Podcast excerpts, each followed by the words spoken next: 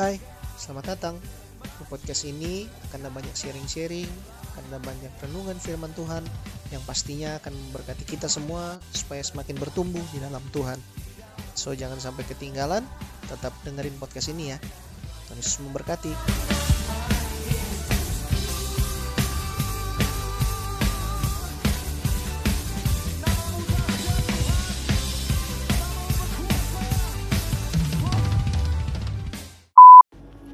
Haleluya, puji Tuhan, salam sejahtera dalam kasih Tuhan.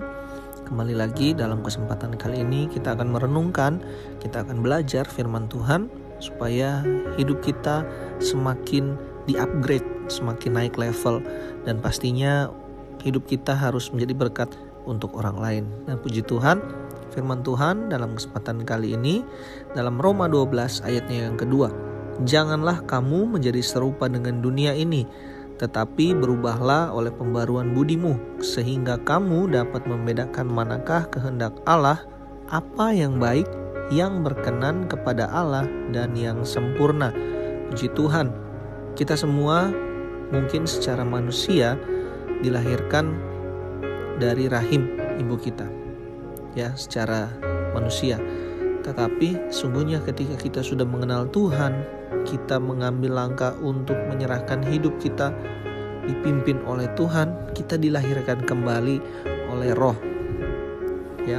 Makanya ketika kita sudah dilahirkan kembali oleh Roh, hidup kita jangan serupa dengan dunia ini, tapi kita harus berubah. Nah, tapi memang secara manusia perubahan itu tidak bisa langsung Makanya itu Tuhan memberikan rohnya untuk roh kudus untuk membantu kita, untuk menolong kita, untuk membimbing kita, untuk mendidik, untuk mengingatkan kita supaya kita selalu mau berubah. Jangan sama seperti dunia. Nah, dalam Yohanes 3 ayat yang ke-6, apa yang dilahirkan dari daging adalah daging dan apa yang dilahirkan dari roh adalah roh. Nah, kehidupan kita pastinya apalagi di akhir zaman ini kita mau hidup kita itu benar, hidup kita itu berkenan di mata Tuhan supaya sehingga nanti waktu kesudahannya, waktu Tuhan datang menjemput kita semua, kita ikut sama-sama dengan Tuhan dijemput naik ke awan yang permai. Nah, permasalahannya kita sedang menghadapi dunia yang sekarang dikatakan semakin sulit atau hari-hari terakhir yang makin sukar.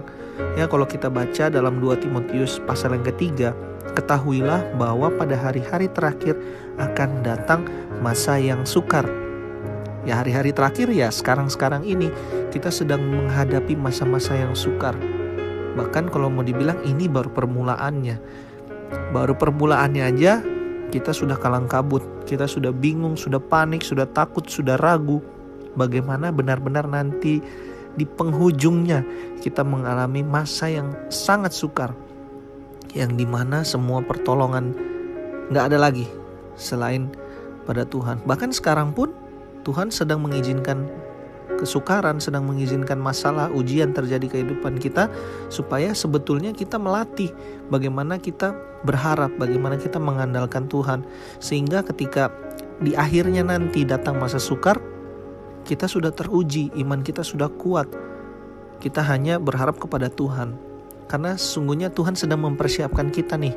Kita lagi dibentuk supaya kita kuat, supaya kita tahan banting lah istilahnya, tahan uji.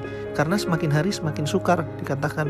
Makanya dari hal-hal yang kita anggap sulit, kita anggap susah sekarang ini kita melatih kehidupan kita, melatih iman kita supaya semakin teguh, semakin kokoh, semakin kuat.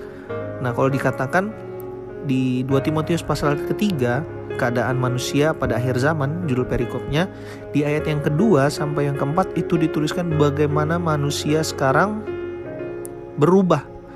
Ya, mencintai diri sendiri, menjadi hamba uang, membual atau membohong, menyombongkan diri, menjadi pemfitnah, berontak kepada orang tua, tidak tahu berterima kasih, tidak mempedulikan agama, tidak mengasihi, tidak mau berdamai, suka menjelekkan orang, tidak dapat mengekang diri, tidak suka yang baik, suka mengkhianat, tidak berpikir panjang, berlagak tahu, lebih menuruti hawa nafsu mereka daripada menuruti Tuhan, menuruti Allah.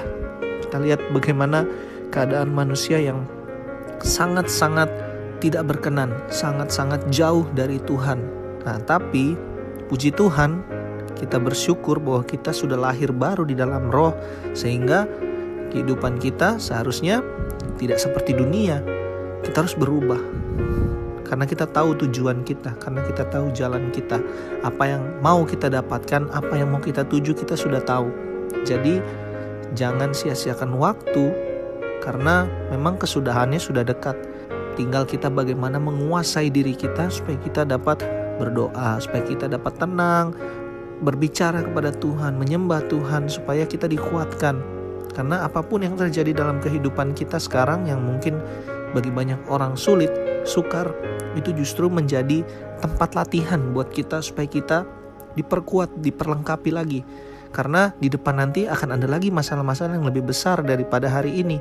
Makanya setiap ujian, setiap masalah yang kita terima pada hari ini kita jadikan latihan untuk memperlengkapi diri kita supaya di pertarungan dalam tanda kutip yang sesungguhnya nanti di depan sana yang dikatakan makin sukar, kita sudah kuat, kita sudah bisa menahan serangan-serangan, perisai iman kita kokoh, teguh. Nah, makanya permasalahan sekarang-sekarang ini walaupun terasa sulit, walaupun terasa susah, bersukacitalah. Dalam pengkhotbah mengatakan dalam waktu baik atau waktu, waktu mujur atau waktu yang tidak baik semua dikehendaki Tuhan. Karena apa? Tuhan mau kita belajar dari setiap waktu, dari waktu baik, waktu buruk sekalipun kita belajar karena ada sesuatu yang mau Tuhan tambahkan dalam kehidupan kita. Ada sesuatu yang mau Tuhan perlengkapi dalam kehidupan kita supaya ketika datang masa-masa sulit, masa-masa sukar di hari-hari terakhir, kita kuat, kita kokoh, kita diteguhkan, dan kita diperlengkapi.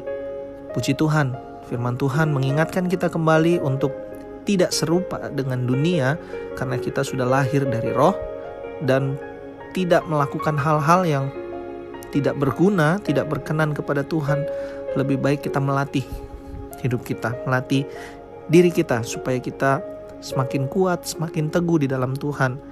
Dan yang pasti supaya kita bisa menguasai diri, supaya kita bisa berdoa, tetap tenang, mengandalkan Tuhan dan percaya bahwa Tuhan akan menyertai kita semua. Puji Tuhan, sampai jumpa di kesempatan berikutnya. Tuhan Yesus memberkati.